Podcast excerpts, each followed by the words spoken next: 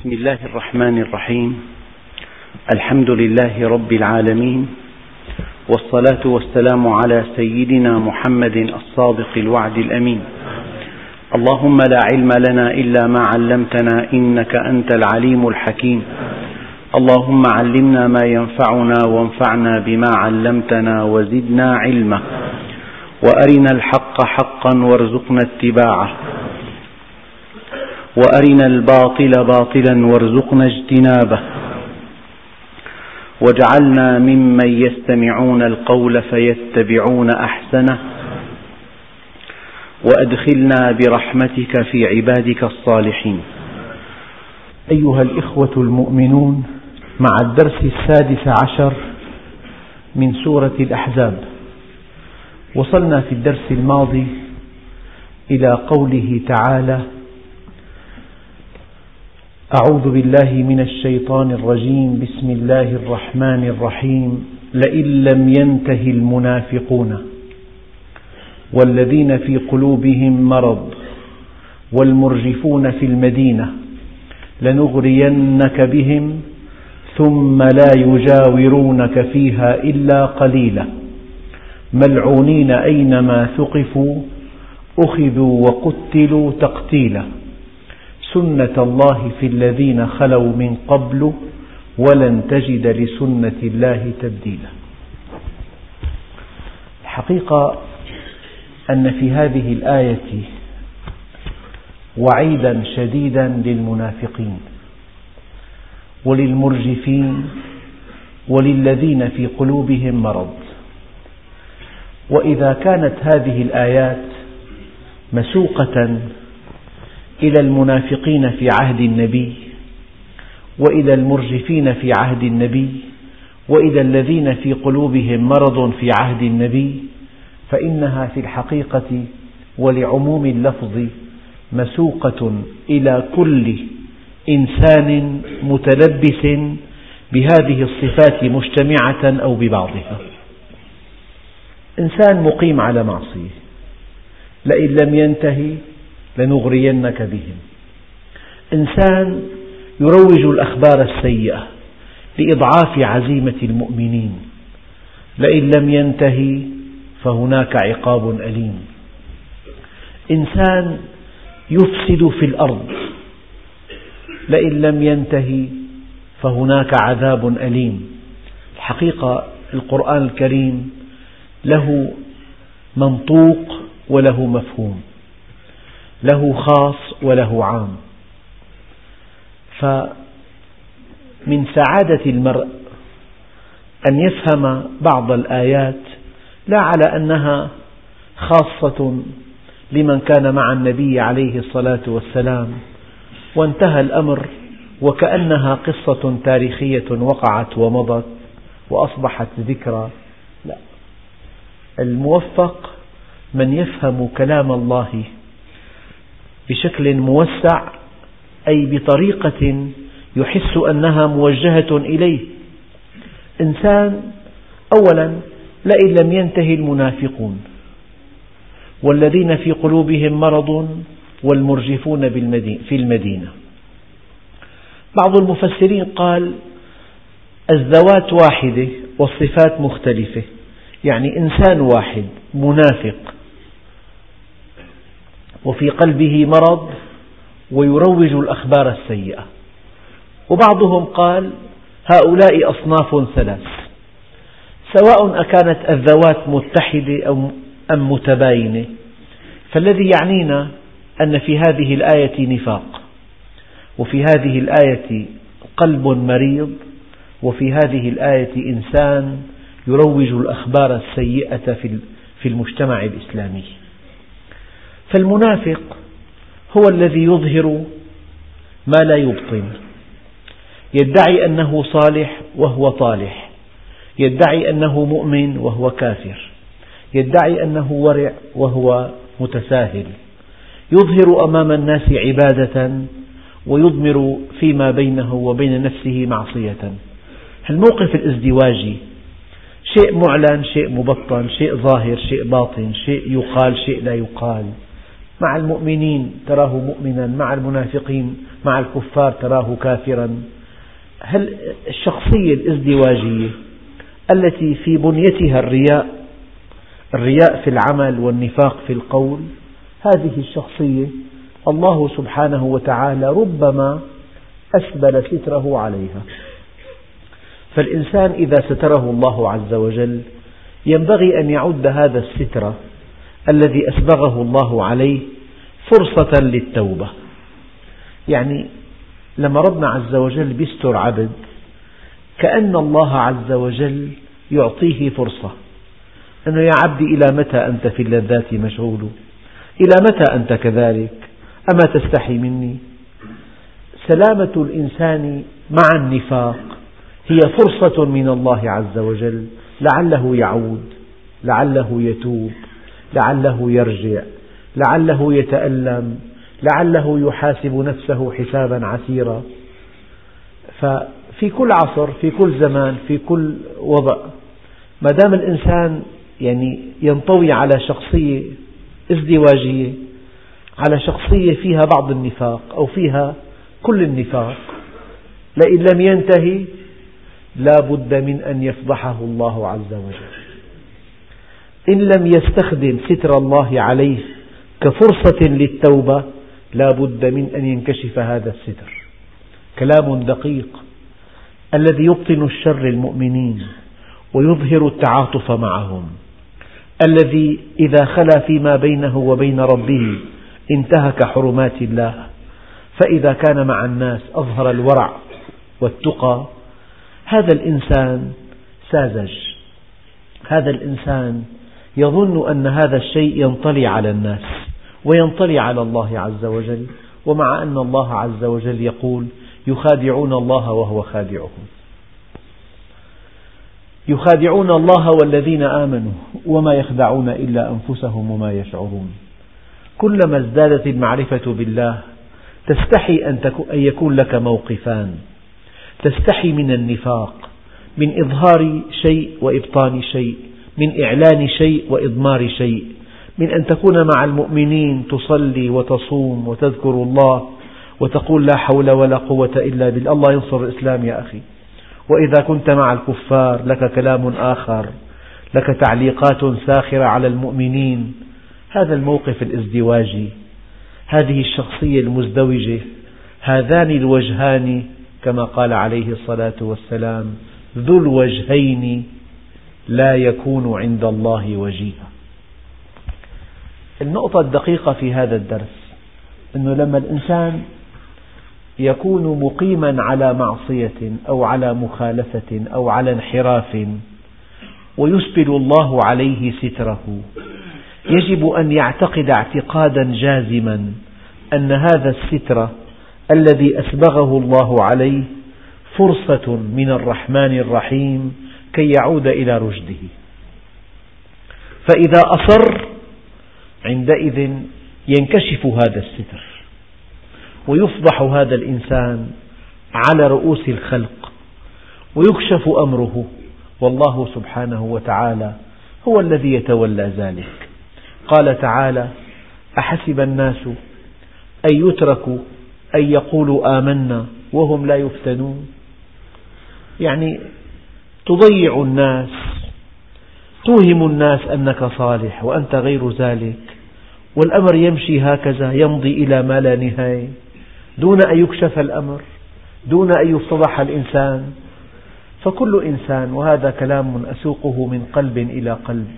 كل إنسان متلبس بمخالفة بمعصية بتقصير يفعله فيما بينه وبين نفسه والله سبحانه وتعالى أسبغ عليه ستره ليبادر إلى التوبة وليكون هذا الستر فرصة من الله عز وجل كي يصحو هذا المنافق.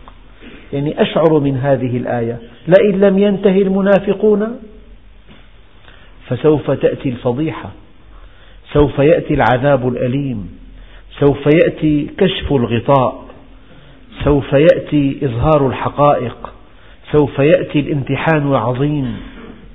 لئن لم ينتهي فالإنسان يجب أن يبادر إلى التوبة وسارعوا إلى مغفرة من ربكم.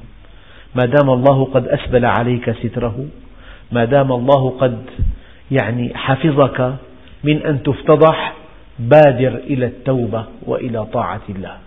فالمنافق كما قلت لكم في درس سابق في نفاق أكبر في نفاق أصغر.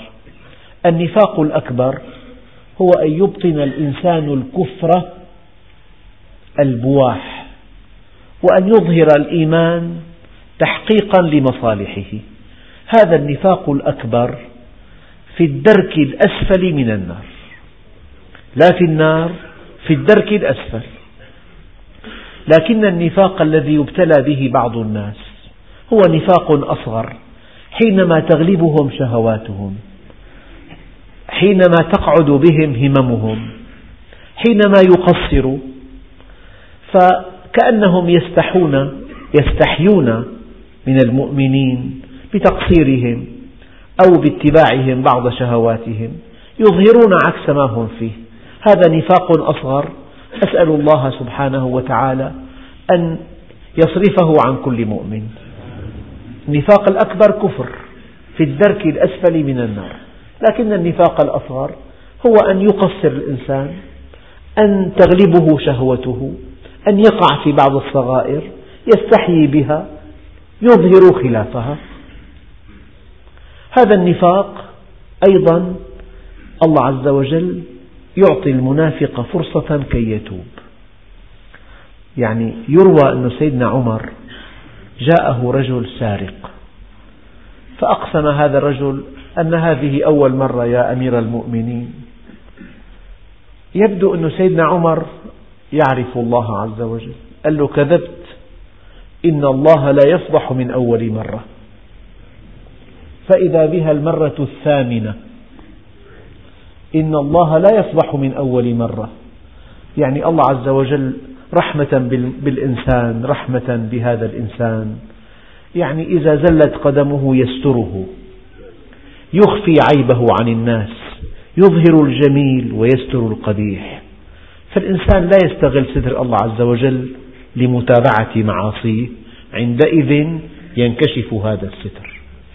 إذا يلي مقصر مغلوب أحيانا مقيم على مخالفة له معصية ليبادر إلى التوبة لأن التوبة كما قال الله عز وجل أو كما قال النبي عليه الصلاة والسلام لله أفرح بتوبة عبده من الضال الواجد والعقيم الوالد والظمآن الوارد. والله سبحانه وتعالى يقول يا أيها الذين آمنوا توبوا إلى الله توبة نصوحة. في أمر إلهي والمؤمن مذنب تواب وواهن راقع وإذا تاب العبد توبة نصوحة أنسى الله حافظيه وجوارحه وبقاع الأرض كلها خطاياه وذنوبه. وقل يا عبادي الذين أسرفوا على أنفسهم لا تقنطوا من رحمة الله. هذا نوع. لئن لم ينتهي المنافقون والذين في قلوبهم مرض. أنا أقول لكم بالله عليكم. أيحتمل واحد منكم أن يكون في بعض أعضائه أو بعض حواسه خلل ويسكت عنه مستحيل. إذا ضعفت الرؤية تبقى في البيت أم تبادر إلى الطبيب؟ إذا شعرت بشيء غير اعتيادي في جسمك تبقى ساكتا؟ أم تبادر إلى تجلية الحقيقة؟ هل هناك مرض خطير؟ هل هناك عرض زائل؟ تسأل الطبيب. طيب لماذا تقلق كل هذا القلق إذا أصاب الجسم بعض الأمراض؟ ولا تقلق قلقا مثله إذا أصاب القلب مرض خطير؟ ربنا عز وجل في صريح القرآن الكريم وفي هذه الآية بالذات وفي سورة البقرة أيضا قال في قلوبهم مرض فزادهم الله مرضا. وهنا لئن لم ينتهي المنافقون والذين في قلوبهم مرض. إذا أخطر شيء في الحياة يكون الجسم قوي والقلب مريض. الجسم قوي لكن القلب مريض. أمراض الجسد أيها الإخوة مهما تفاقمت تنتهي عند الموت. لكن أمراض القلب تبدأ بعد الموت. تبدأ بعد الموت وإلى الأبد. لكن أمراض الجسد تنتهي مع الموت. أيهما أخطر يوم لا ينفع مال ولا بنون إلا من أتى الله بقلب سليم. في غل مرض في حسد مرض في استعلاء على الخلق مرض في كبر مرض. في رغبة أن تبني مجدك على أنقاض الآخرين مرض خطير هذا. هل تقول شيئا لصالحك؟ ولا تعبأ بالحق هذا مرض خطير. هل تقول على الله ما لا تعلم؟ لمصلحة تريدها هذا مرض أخطر. هناك إثم وبغي وفحشاء ومنكر وعدوان وشرك ونفاق وفسق وفجور وكفر وفي أخطر وهناك أخطر من هذه الأمراض كلها أن تقول على الله ما لا تعلم. نفس تحب ذاتها تكره الناس مرض خطير. نفس تحب أن يحيا أن تحيا ويموت الناس مرض أخطر. في قلوبهم مرض. يعني هذا المرض والحقيقة التي لا شك فيها أن أساس كل هذه الأمراض هو الإعراض عن الله عز وجل. بل إن كل ما يعانيه الإنسان من أمراض نفسية إنه في الحقيقة إنها في الحقيقة أعراض لمرض واحد وهو البعد عن الله. إذا ابتعدت عن الله صار القلب قاسيا كالصخر. إذا اقتربت من الله صار القلب رقيقا رحيما. إذا ابتعدت عن الله صرت ظالما. إذا اقتربت من الله صرت منصفا عادلا. إذا ابتعدت عن الله صار الإنسان غليظ القلب. إذا اقترب من الله صار رقيق المشاعر. أبدا. مع البعد مرض ومع القرب كمال. إذا ابتعدت عن الله عز وجل جاءت الأمراض النفسية. إذا اقتربت من الله عز وجل تحلت نفسك بالكمالات الإلهية بصبغة الله عز وجل. إذا يمكن أن تقول إن القرب يسبب الكمال وإن البعد يسبب النقص. إذا أي مرض نفسي أو أي مرض يعانيه الإنسان هو في الحقيقة أي مرض نفسي يعانيه الإنسان هو في الحقيقة بعد عن الله عز وجل. يعني أنا ألاحظ أن هناك أناس دقيقو, دقيقو الملاحظة في أجسامهم.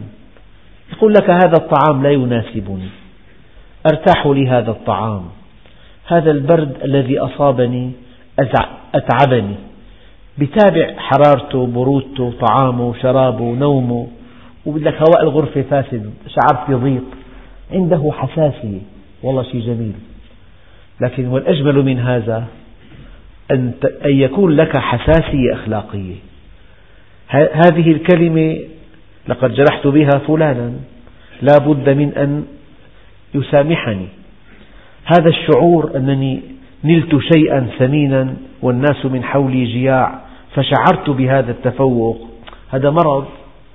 والله ما آمن والله ما آمن والله ما آمن.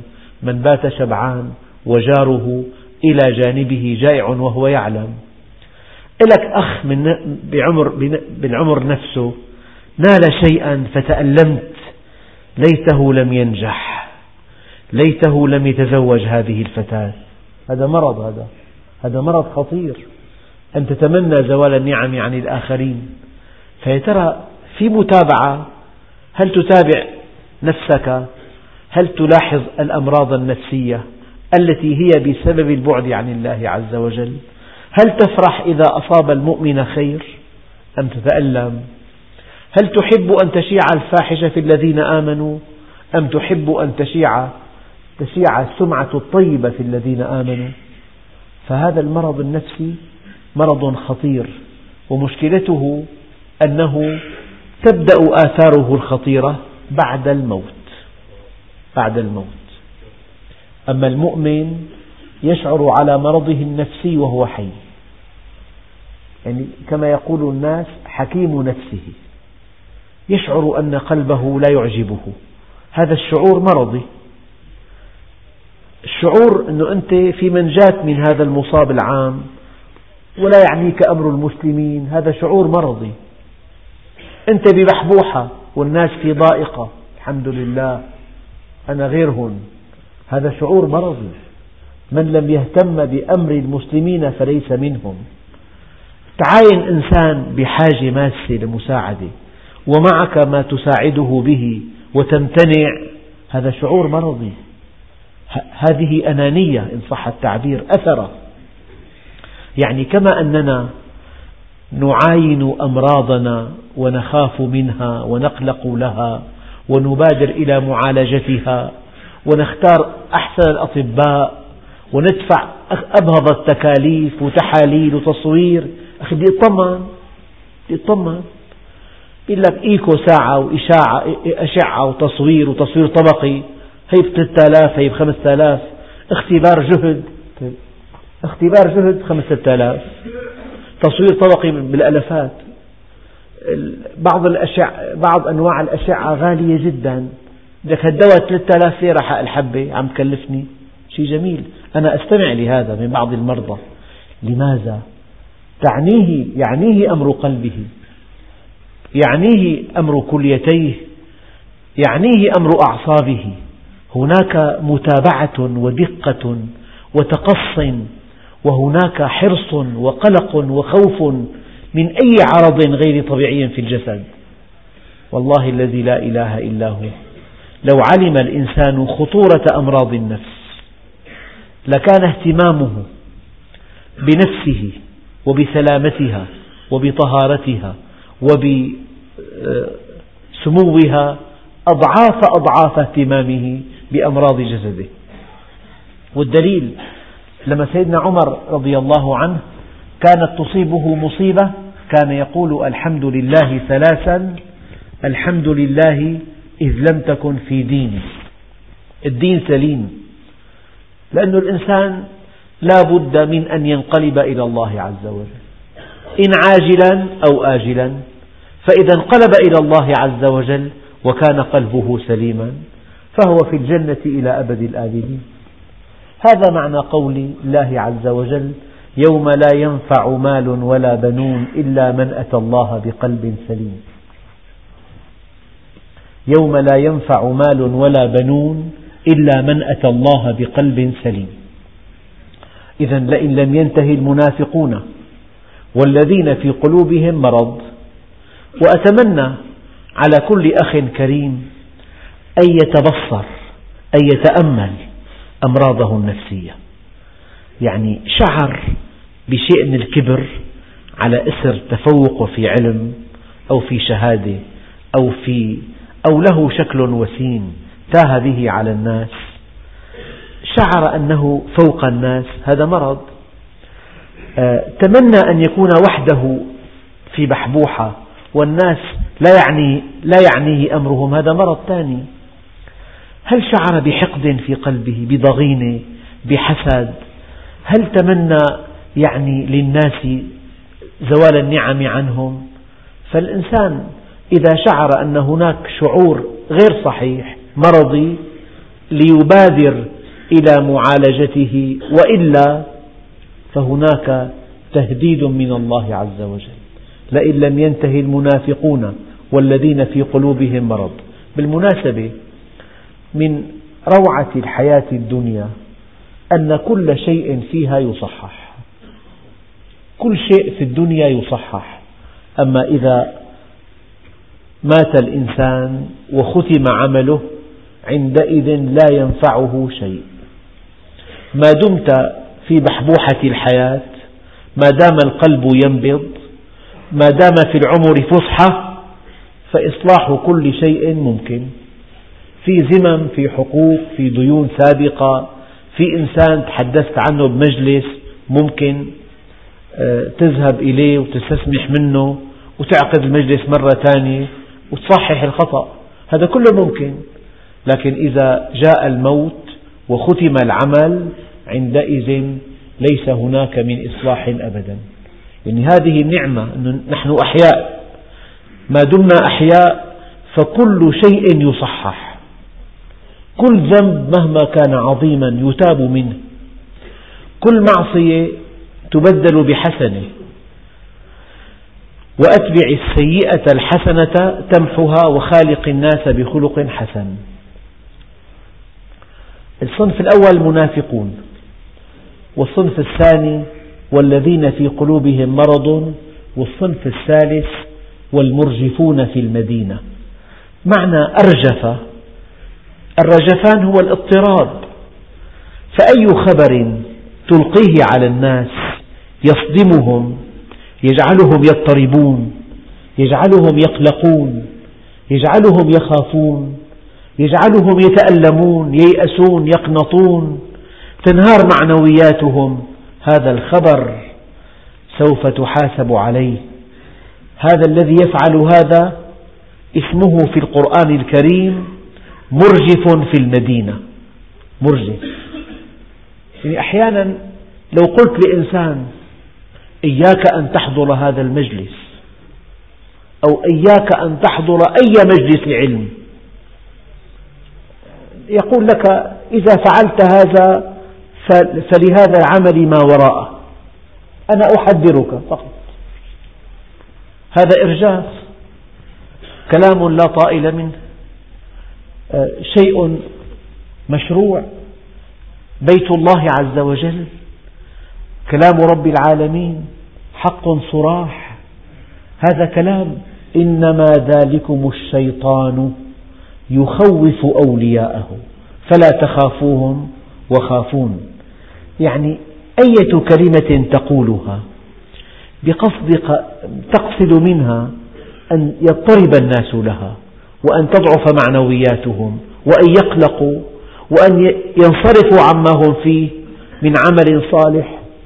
لو, لو رأيت إنسانا ينفق من ماله في سبيل الله فخوفته وضعفت معنوياته وأوهمته فهذا إرجاف. نقلت الأخبار السيئة أشعتها في المدينة ليضعف إيمان الناس فيهم هذا إرجاف. فلذلك الله عز وجل قال لئن لم ينتهي المنافقون والذين في قلوبهم مرض والمرجفون في المدينة لنغرينك بهم ثم لا يجاورونك فيها إلا قليلا. يعني قد يأتي العذاب على يد النبي عليه الصلاة والسلام لأن النبي عليه الصلاة والسلام يعني بعد الهجرة صارت معه فضلا عن رسالة السماء قوة الأرض. يعني أصبح هو الرئيس الأعلى للمسلمين. نعم. لنغرينك بهم ثم لا يجاورونك فيها إلا قليلا. قال هذه الآية كناية عن أن النبي عليه الصلاة والسلام يعني هؤلاء الذين يرجفون في المدينة وعلى رأسهم اليهود الذين يتبعون الأخبار السيئة يضعفون معنويات المسلمين. النبي عليه الصلاة والسلام سوف يجلوهم عن بلادهم. نعم. هذا معنى ثم لا يجاورونك فيها إلا قليلا. ملعونين أينما سقفوا أخذوا وقتلوا تقتيلا. دائما في بالحياة الدنيا أشخاص همهم الأول هداية الناس. وفي رأس هذه القوائم الأنبياء الأنبياء والصحابة الكرام والتابعين والعلماء العاملين هؤلاء هدفهم الأول نشر الحق. إياك أيها الإنسان ثم إياك ثم إياك أن تقوم بعمل آخر. مناقض لعمل الدعوة إلى الله. إياك إذا قرب إنسان الناس إلى الله أن تبعدهم عنه. إياك إذا زهد إنسان الناس في الدنيا أن تحببهم بها. إياك إذا خوف إنسان الناس من المعصية أن تسهلها لهم. يعني إياك أن تقوم بعمل مناقض لعمل الداعية. الداعية يعرف بالله عز وجل وأنت تصرف الناس عنه. الداعية يحبب بالطاعة وأنت تزين المعصية. الداعية يطمئن وأنت تخوف. الداعية يشجع وأنت تثبط هذا يشجع أنت عم تثبط هو يدعو إلى الله وأنت تدعو إلى غير الله. هو يدعو إلى طاعة الله تدعو أنت إلى معصية الله. هو يدعو إلى ترك الدنيا تدعو أنت إلى حب الدنيا. إياك أن تكون في خندق آخر معاد لخندق الهدى. لأن الله عز وجل سوف ينتقم منك. الله عز وجل يكرم من يحبب عباده إليه. ويقصم من يبغض عباده إليه. لذلك قال يا رب أي عبادك أحب إليك؟ حتى أحبه بحبك قال يا داود أحب عبادي إلي تقي القلب نقي اليدين لا يمشي إلى أحد بسوء. أحبني وأحب من أحبني وحببني إلى خلقي. يعني هذه النصيحة أزجيها لكم من أعماق قلبي. إياك أن تقف موقفا معاكسا لدعوة إلى الله عز وجل. إياك أن تقطع ما أمر الله به أن يوصل. إياك أن تصرف الناس عن شيء أراد الله أن يلتفتوا إليه.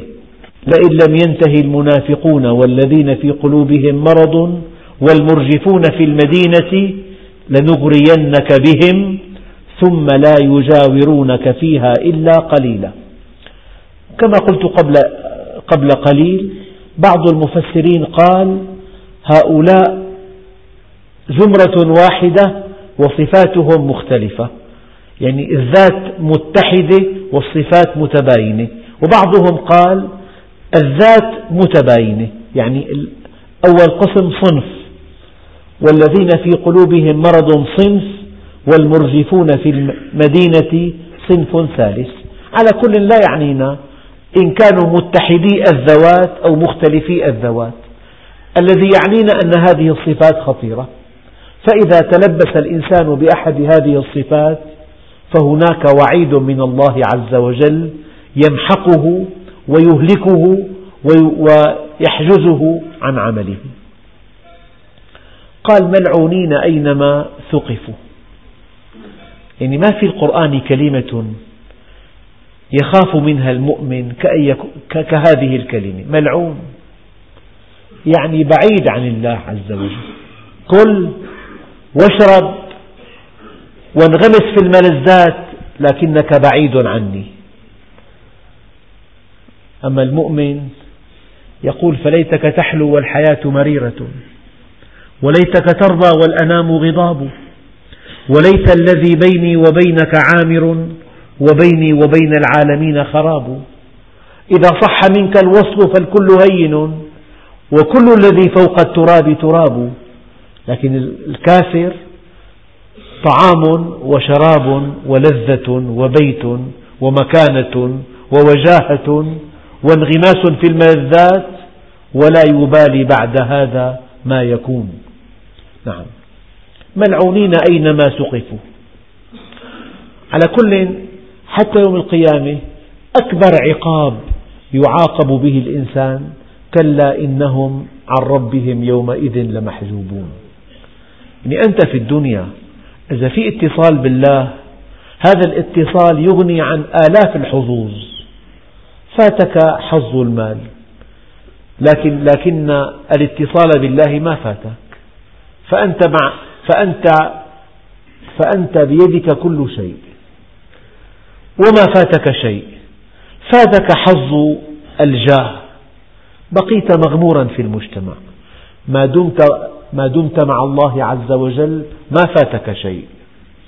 فاتك حظ الزوجة المسعدة. لك زوجة غير مسعدة. إيه ما فاتك شيء. ما دمت مع الله عز وجل ما فاتك شيء. فاتك حظ الأولاد. ما عندك أولاد. ما دمت مع الله عز وجل ما فاتك شيء. لهذا سيدنا الصديق ما ندم على شيء فاته من الدنيا قط. لو تعلمون علم اليقين الذي حصل الصلة بالله عز وجل وكان عند الله مرضيا ما فاته شيء. إن وجدتني وجدت كل شيء وإن فتك فاتك كل شيء. فالإنسان لا يندب حظه لا يندب حظه إلا الجاهل. هذا يندب حظه من المال ما؟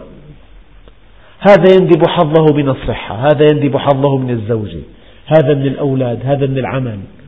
لو عرفت الله عز وجل حق المعرفة واتصلت به وسعدت بقربه كل ما فوق التراب ترابه. ملعونين أينما سقفوا. قيل أنه كفاك على عدوك نصرا أنه في معصية الله.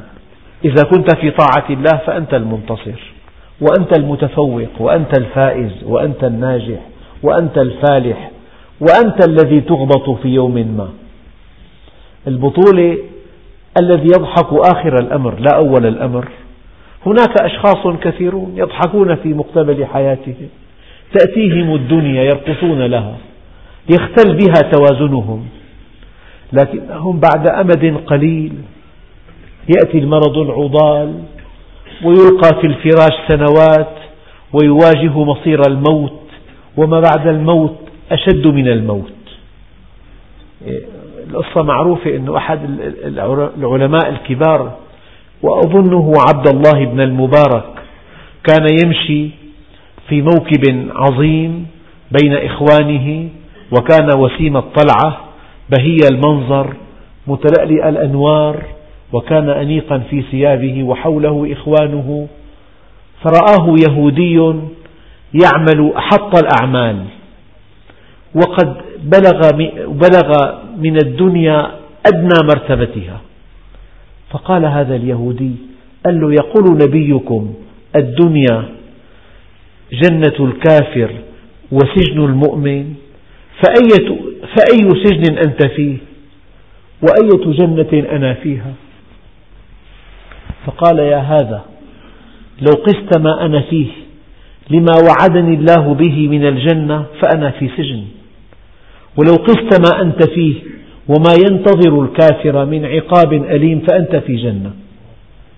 يقال إنه أسلم وصار من إخوانه. يعني الحقيقة الله عز وجل وعد المؤمن بجنة فيها ما لا عين رأت ولا أذن سمعت ولا خطر على قلب بشر. ففلان أخي أنا وياه بقعد واحد إيه، بيحكي له بمئة مليون يحكي بألف مليون. أنت مؤمن؟ مالك مؤمن؟ ومن يطع الله ورسوله فقد فاز فوزا عظيما. ألا تكفيك هذه؟ ما قيمة المال مع المعصية؟ سوف يزول. أخي على مقعد واحد هلا له مكانة كبيرة أنا ما حدا بيعرفني. إيه؟ لا, لا قيمة لهذه الشهرة. الشهرة ليست قيمة. في أشهر إبليس بكل اللغات موجود. بكل الأمم والشعوب. فالشهرة ما لها قيمة أبدا. فالعبرة أن الإنسان يكون على الحق. نعم. ملعونين أينما سقفوا. أخذوا وقتلوا تقتيلا. سنة الله في الذين خلوا من قبل ولن تجد لسنة الله تبديلا. يعني ما في مثل بسيط جدا. إذا الإنسان في عنده يعني سلة تفاح. فيها تفاحة فيها يعني معاينة. الشيء البسيط جدا أن ينزع هذه التفاحة ويلقيها حفاظا على ما في هذه السلة من تفاح. فالعنصر المؤذي هذا ينتزع. هذا يعني يجب أن يزول أو يجب ألا يبقى مع المؤمنين. هذا معنى قوله تعالى سنة الله في الذين خلوا من قبل ولن تجد لسنة الله تبديلا. يعني صف ثلاثين طالب من أسر راقية طلاب مهذبين مؤدبين مجتهدين طالب واحد. دل هذا على القمار ودل هذا على اللواط ودل هذا ماذا يفعل به هذا الطالب؟ يفصل فورا. إذا بقي بين الطلاب أفسدهم جميعا. طالب صف ممتاز من حيث الأخلاق والاجتهاد لكن طالب واحد يعني يسرق علم فلانا السرقة ويلعب بالقمار علم فلان القمار. فالمدير الرحيم الحكيم حينما جاءته هذه الأخبار أن فلان علمه القمار وفلان علمه السرقة وفلان خلاه يغيب عن المدرسة.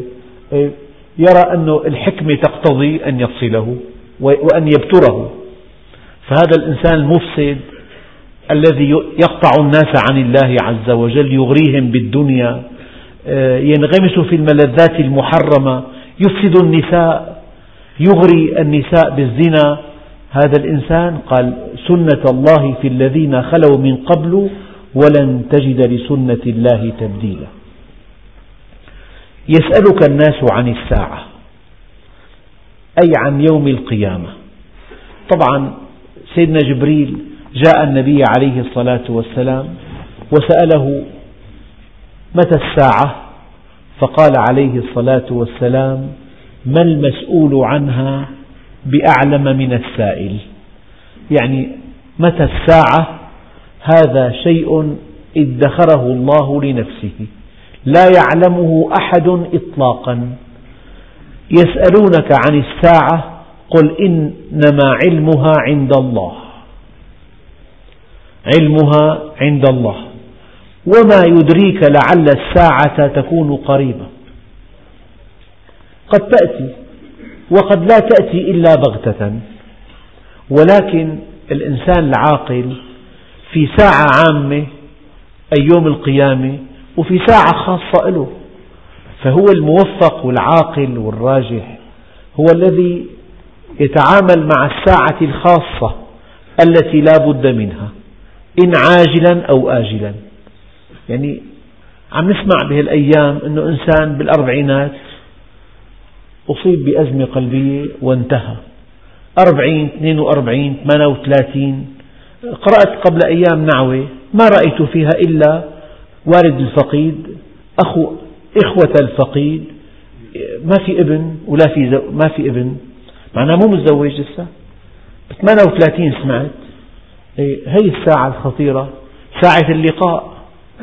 يعني آه، مع ازدياد الهموم ومع التكالب على الدنيا ومع الانغماس في الشهوات ومع التنافس على حطام الدنيا.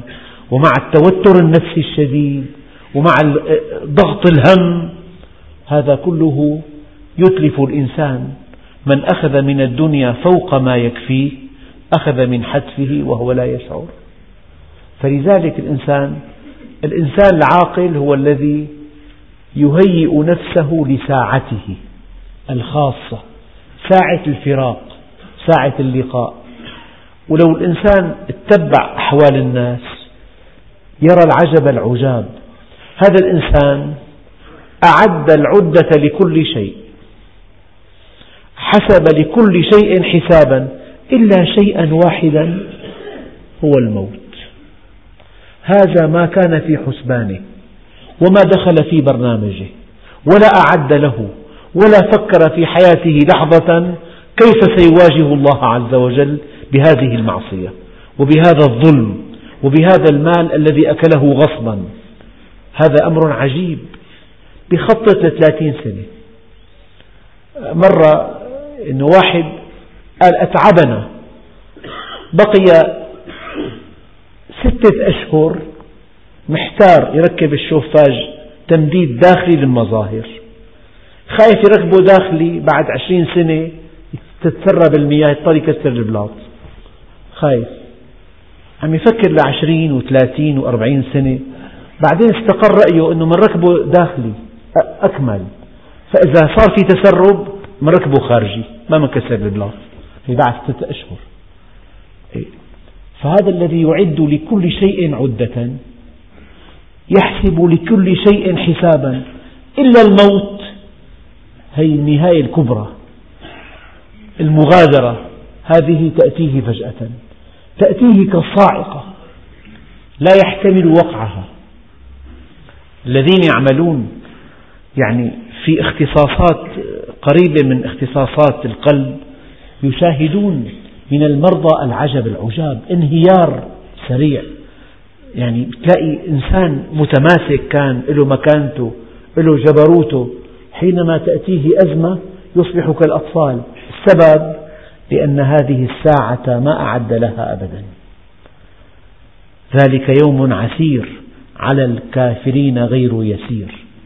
فالبطل الموت حق. لا بد من أن نموت جميعا. لكن البطل هو الذي يعمل في حياته كلها لهذه الساعة. كما قال مالك بن دينار لمثل هذه الساعة كان دأب أبي يحيى. لمثل هذه الساعة. والمفروض جميعا نحن اجتهادنا وطاعتنا لله وصلواتنا وعبادتنا وتفكرنا وتلاوتنا وجهاد نفسنا وهوانا وخدمة الناس والدعوة إلى الله والأمر بالمعروف والنهي عن المنكر وهذا العمل الصالح الدؤوب كل هذا الجهد من أجل ساعة اللقاء من أجل أن تكون في هذه الساعة من أسعد الناس من أجل أن يكون الموت تحفة المؤمن من أجل أن يكون الموت عرسه. نعم. هذا هو العقل. العقل أن تعد العدة لهذه الساعة. يسألك الناس عن الساعة قل إنما علمها عند الله وما يدريك لعل الساعة تكون قريبا إن الله لعن الكافرين وأعد لهم سعيرا. لعنهم في الدنيا أبعدهم عنه وأعد لهم في الآخرة سعيرا خالدين فيها أبدا لا يجدون وليا ولا نصيرا. لا يجدون وليا يتولى أمرهم ولا نصيرا ينتصر لهم. يوم تقلب وجوههم في النار. تقلب الوجوه في النار من وجه إلى وجه. والوجه أكرم ما في الإنسان. يقولون يا ليتنا أطعنا الله وأطعنا الرسول. هي كلمة يا ليت ولا تساعة مندم وقالوا ربنا إنا أطعنا ساداتنا. إنا أطعنا سادتنا وكبراءنا فأضلونا السبيل. ربنا آتهم ضعفين من العذاب والعنهم لعنا كبيرا. يعني إنسان يطيع إنسان كائنا من كان في معصية الرحمن فهو أحمق وغبي لأنه في هذا الموقف لا ينفعه شيئا. دققوا. وقالوا ربنا إنا أطعنا سادتنا وكبراءنا. سادتنا من كان من تولى أمرهم أما كبراءنا الوجهاء فأضلونا السبيل. ضللنا السبيل إليك يا رب. فرعون كما قال الله عز وجل وأضل فرعون قومه وما هدى.